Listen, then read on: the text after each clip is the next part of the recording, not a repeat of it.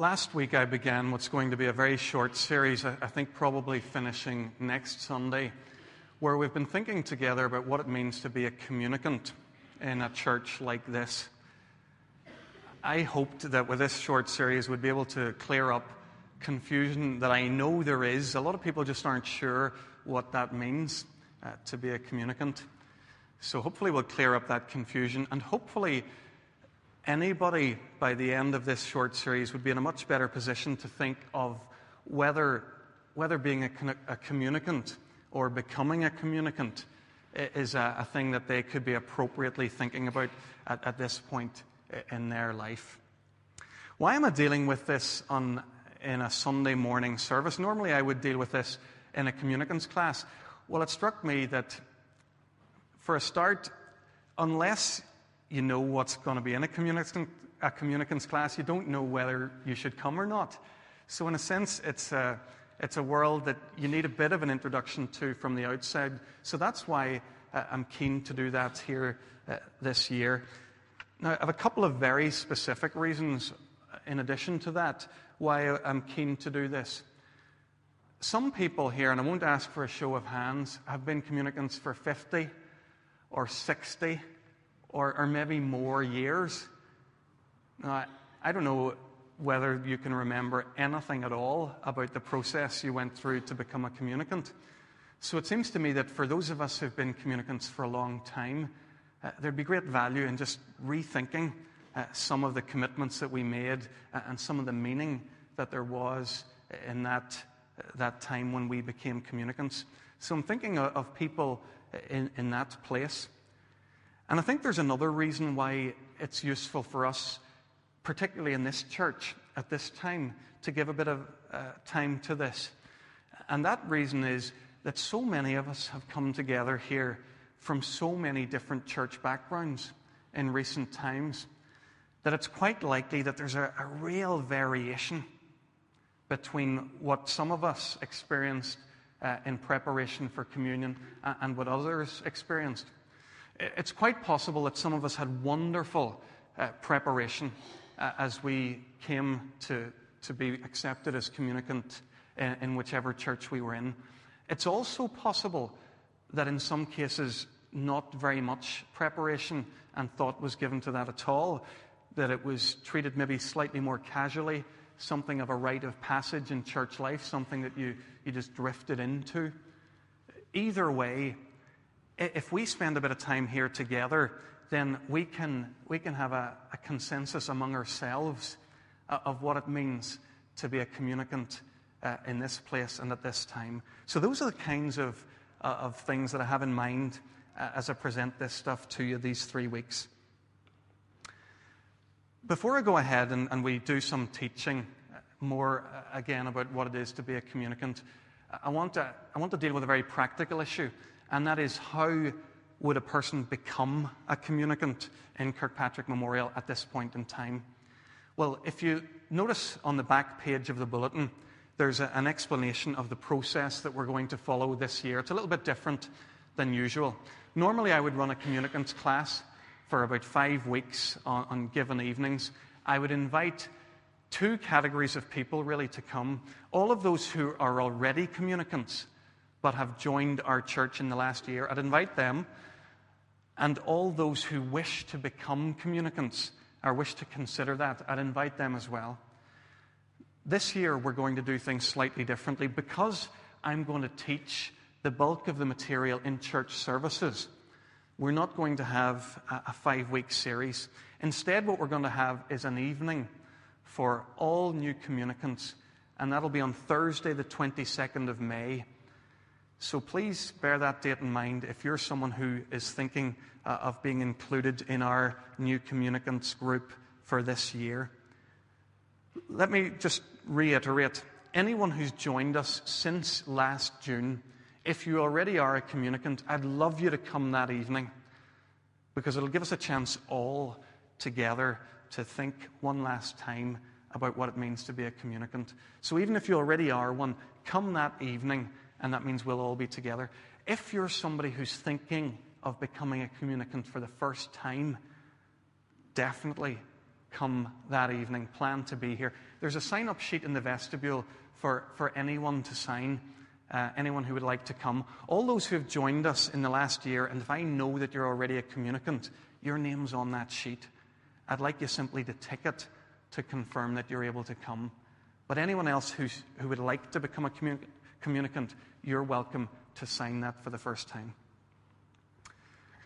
Brilliant. Now that I've confused everyone, um, I'll, I'll have a wee sip here and we'll.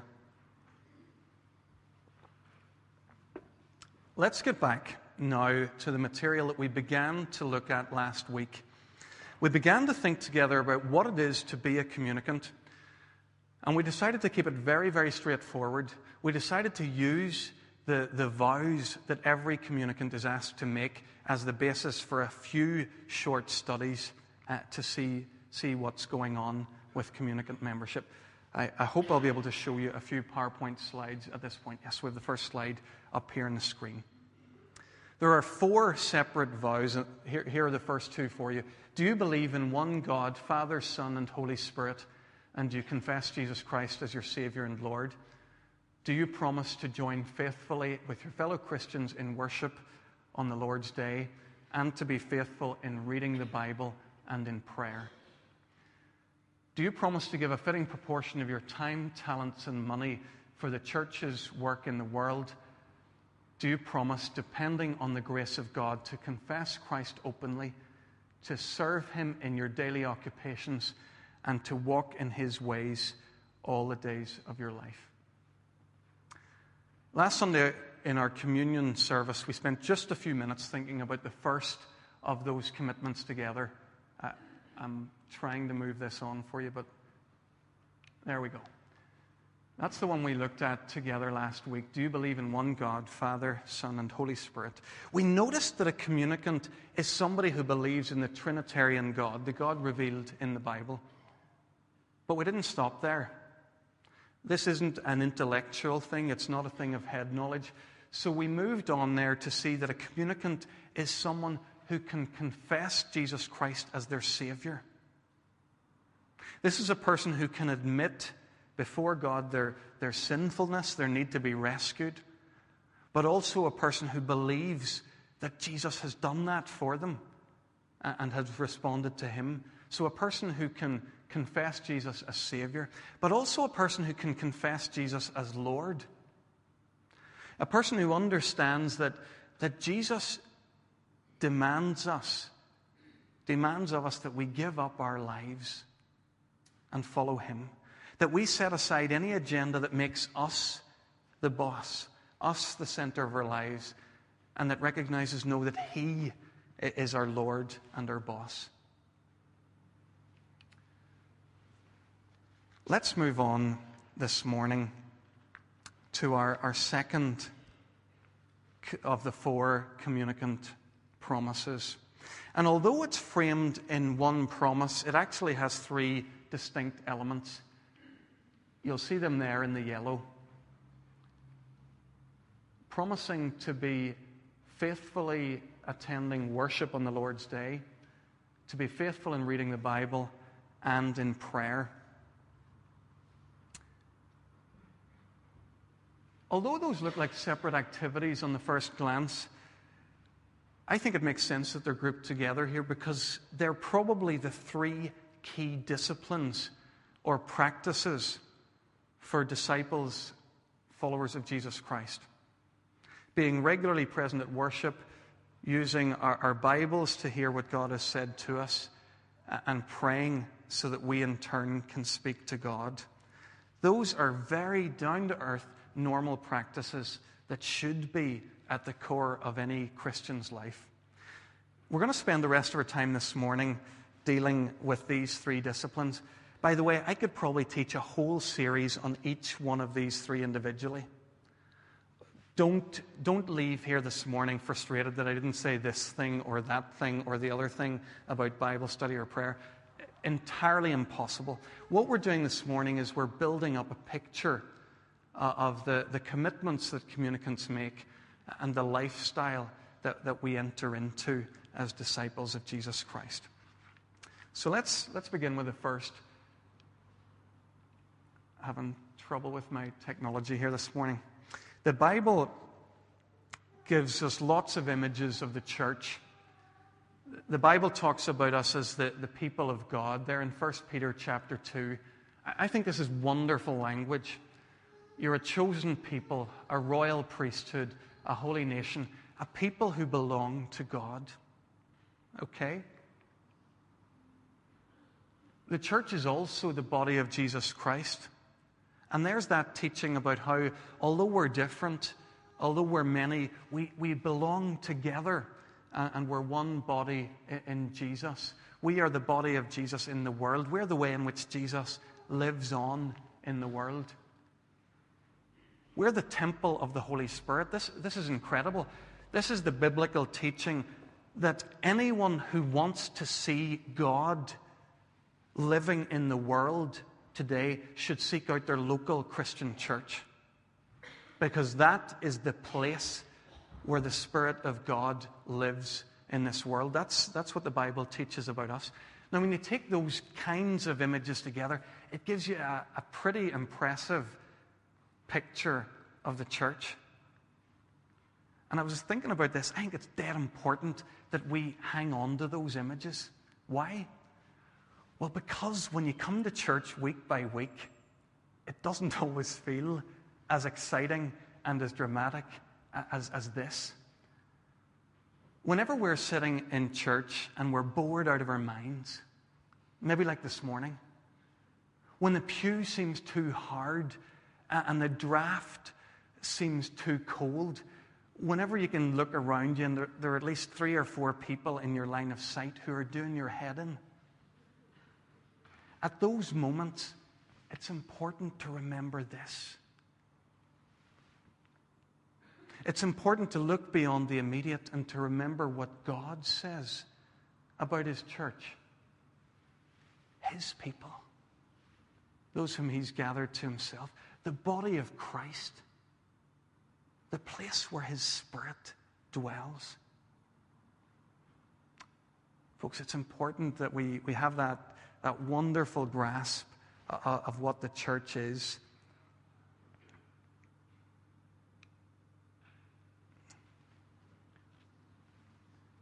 The church, then, because it's the place where God calls us to be, is a, is a place where, where we really ought to be. Christianity isn't an individual experience. As soon as we respond to Christ and the call to follow Him, we respond to an invitation into a family. The two go hand in hand.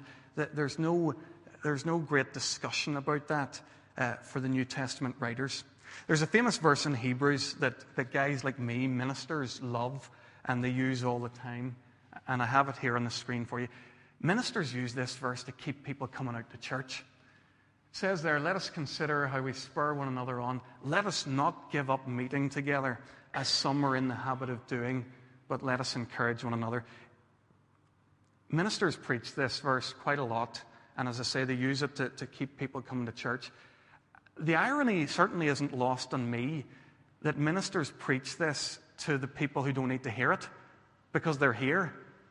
You know, there's something funny about the way in which this verse often works itself out in church life.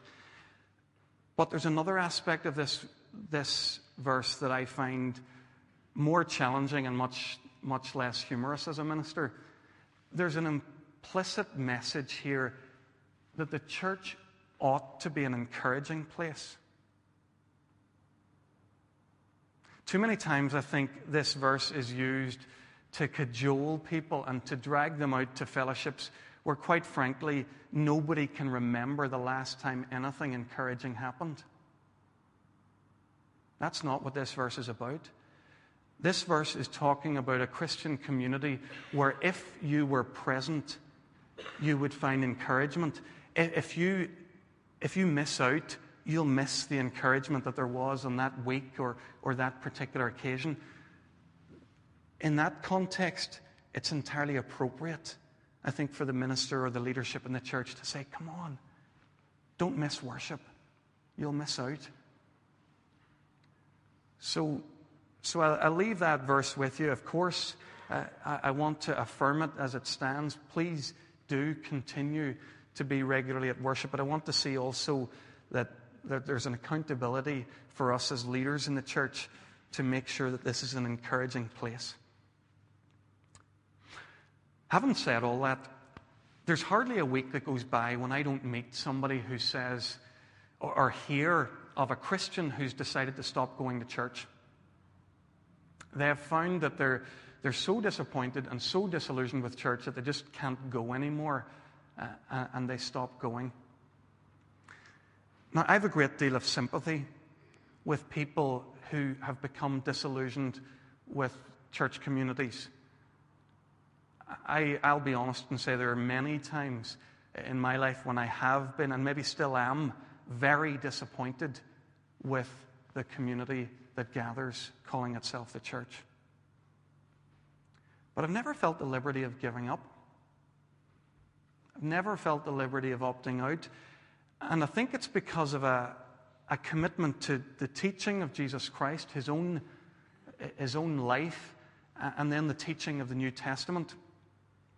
If you, if you read the New Testament and look for the, the community aspect of it, it blows you away. More than 50 times, the New Testament talks about one another or each other. We're commanded to love each other, to pray for each other, to encourage each other, to admonish each other, to greet each other, to serve each other, teach and accept each other, honor each other, bear each other's burdens, forgive each other, sing to each other. I always find that one a bit scary. I, I don't know if I'd be blessing people by singing to them. Submit to each other, be devoted to each other. Over the years, I think uh, I, have discovered a, a theme there. There's a one anotherness that runs right through the, the New Testament, and it's left me with a very simple conclusion. There's so much stuff here about what we can only do with each other that you cannot obey the Bible on your own. No matter how holy a person presents themselves, no matter how committed to God they present themselves, if they're in isolation, they aren't obedient Christians because the whole drift of the New Testament is calling us to each other. Folks, when a person becomes a communicant, they promise to be regularly part of the worshiping community. When a person becomes a communicant, they promise to be regularly reading the Bible. And that's, that's quite natural, really. The Bible is God's word to us, it's the place where we believe that God speaks to us. So, as we want to, to worship God, as we want to get to know His Son Jesus, it's the place where we will come, we'll be all ears, we'll, we'll be ready to hear what God says to us in the Bible. Most of us find it difficult to regularly be reading the Bible. Let me begin by assuring you that, first of all, that the Bible is useful. In 2 Timothy, Paul tells us that all scripture is God breathed it's useful in teaching, rebuking, correcting, and training in righteousness, so that the man or woman of God may be thoroughly equipped for every good work. The Bible teaches us everything. It teaches us how we find Jesus Christ and salvation in Him. It teaches us how we follow Jesus. But it teaches us, and this is the part we're maybe not so familiar with and, and need to we need to broaden our horizons. God's Word teaches us wonderful wisdom for everyday life. In the last few years in church life, I've been able to teach very detailed series on your workplace, straight from God's Word, how to be a Christian in your workplace.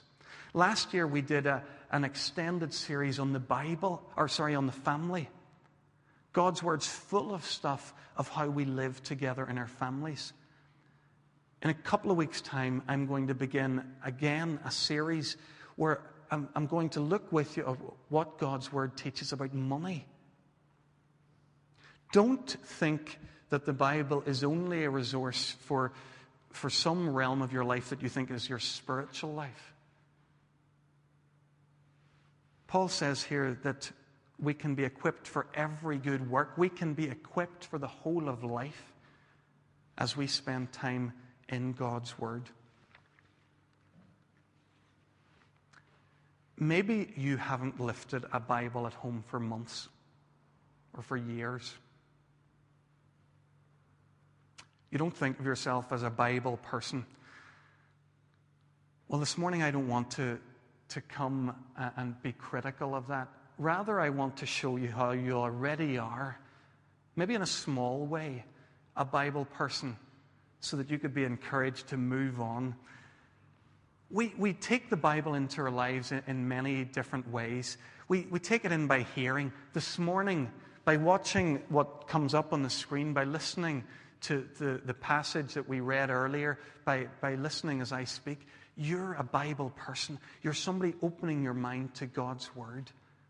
And maybe, maybe you haven't taken that seriously, that you're already a person committed to God's Word. So, in hearing and in reading, in studying, some of us go to discipleship groups or to other small groups. Uh, we spend time gathered around God's Word, trying to work out its implications for our lives. You're, you're a student of the Bible. You've already started to be a Bible person. And, and with, with a bit of thought, you could see how that might develop in your life. Memorizing. We live in a, a culture, certainly the one I grew up in, my church experience, memorizing something that children do memory verses. Many other churches, both throughout time and throughout the world today, recognize that that's not, that's not appropriate to think of memorization as only for children. Memorizing God's words just a wonderful way to, to bring the words and wisdom of God into the very core of our being. And closely linked with memorization's meditation being the kind of person who, who doesn't listen to sermons and then switch off, who doesn't do a quiet time for a slot on a, on a, on a day and then forget, but rather a person who, who walks into life with, with maybe a, a thought from God's word always before them. Maybe it's like a, a bone. You take it with you like a dog and you chew it. You chew it all day. Because it's only as you chew it and you chew it over again and more and more that the goodness of it really comes out. So, meditation is another way of enjoying God's Word. Let me suggest a few simple steps if you wanted to, to get back into to reading the, the Bible at home. Um, could we advance by one there, guys? Thank you daily Bible reading, just pray and ask God for help. There's, there's no prayer, I don't think, that God is more keen to answer than to, to show himself to you in his word. Try and work out what these words first meant, a bit of understanding of what they first meant. Don't, don't read the Bible and expect that the, the prophet Ezekiel is speaking directly to you today. Try and work out what he was saying in his context and then move to interpretation. What does this passage mean to me now? And the last part is, I guess, the simplest to understand and the hardest to do. I've grown up in a tradition where studying the Bible has been stressed and stressed and stressed and stressed and stressed. And not very often have we decided, well, let's try and do the things that we learned. Jesus was very strong in this. He said, Don't, don't be hearers of the word only, but, but be doers. I think one of the ways in which God's word will become most exciting in our lives, individually and as a congregation, is when we start doing some of the things that we learn.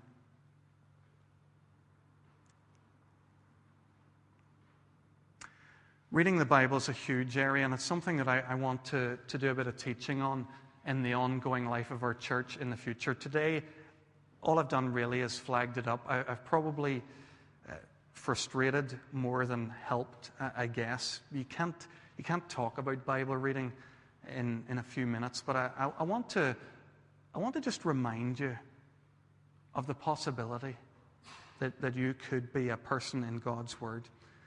That, so, a communicant is regularly at worship, a communicant regularly reads God's Word, and finally, I hope I can get this, a communicant is regularly at prayer. Prayer, you know, what is prayer? I could give you as many definitions of prayer as there are minutes in the day. I've fired a couple up on the screen that I found particularly helpful recently in my life. One is from Dallas Willard. He talks about prayer being talking to God about the work we do together.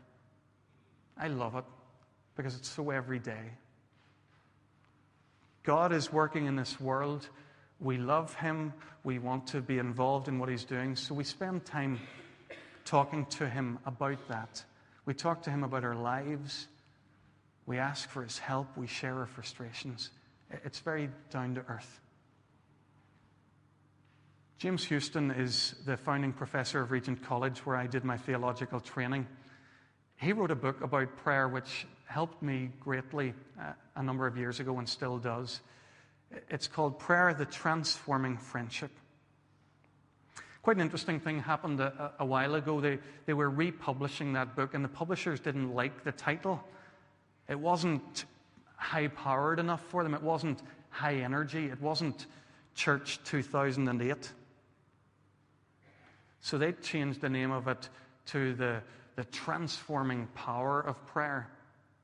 Because there's a lot of talk about prayer these days that prayer is a, it's a, a way in which we get power from God. It's a, a mechanism of manipulation where we learn to twist God's arm up his back and get what we want out of him.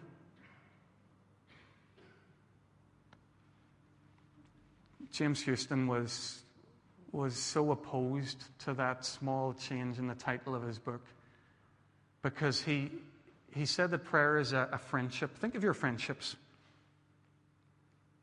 No thing in your life changes you more than the people with whom you spend your time.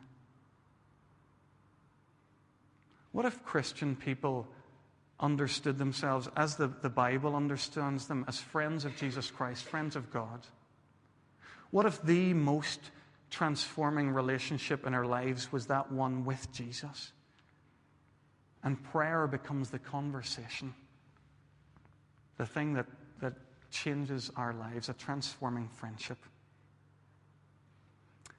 So, prayer, it's talking to God. I don't want to make it any more, I don't want to tie it down any more than that for you this morning. Prayer with others has become important in, in church. Uh, churches have understood that from day one. I've noticed this in Acts recently in the early chapters of Acts, I had a quick look again to see how often the, the early believers met to pray together. They met immediately after Jesus' ascension. When he left them, the first thing they did was, was meet to pray together. They met when they chose uh, a new disciple, Matthias. They met in Acts 2.42. We're told of a famous post-Pentecost passage.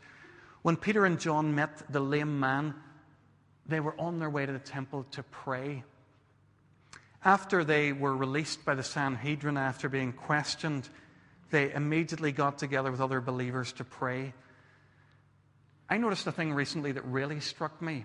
In the early church, when they were making staff appointments, whenever they were appointing the deacons, whenever Stephen, whom you may know of, uh, emerged as a leader in the early church, it was only after excuse me, only after a time of prayer, asking that God would guide them to this uh, new member in their church community.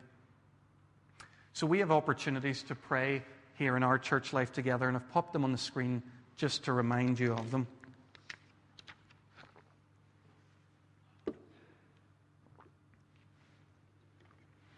I suppose my greatest worry would be that we ever try to f- make a formula of prayer or to restrict it to a certain expression. I'm very struck by Paul's teaching in Ephesians 6. I put in italics the word all or always for you. Do you see what he's saying here? Pray all the time about everything, wherever you are. Become a person and a group of people who, who are always in communication with God. Move from dial up to broadband.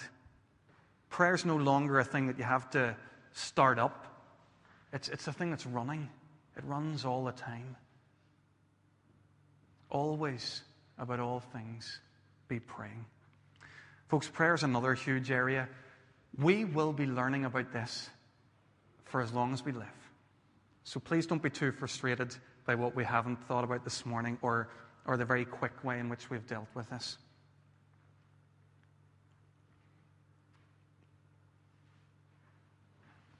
I want to close just for now.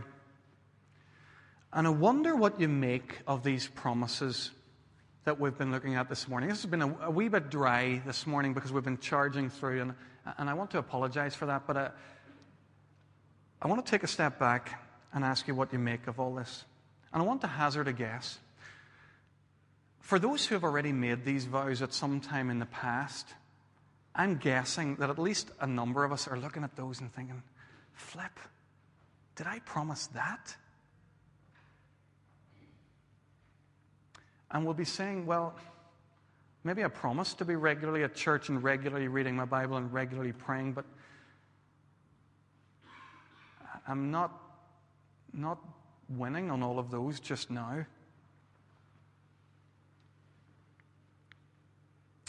And what about people who are here this morning and are wondering whether they might be able to be communicants and make the commitments that, that we're thinking about here these days? Do you look at these and just think, there's no way? I couldn't possibly do that. Can I encourage you this morning not to look at these commitments as totally unobtainable standards? Uh, something that as soon as you fail, you're out, that, that God is, is then displeased. Can I encourage you instead to see these as, as putting on paper just some of the practices that are important to disciples of Jesus Christ? We know that if we practice these disciplines, we'll grow. And in that case, we're glad to make these commitments. These are the things that in our heart of hearts we want to do. This is the kind of person that we want to be. This is what we aspire to. Friends, if you can do that, or if you can reaffirm that, then I think you're in a position to make and to reaffirm these vows. These things aren't here to make life difficult for us to be with God, they're here to bless us and to help us. A communicant is a disciple of Jesus Christ who is growing. Let's pray.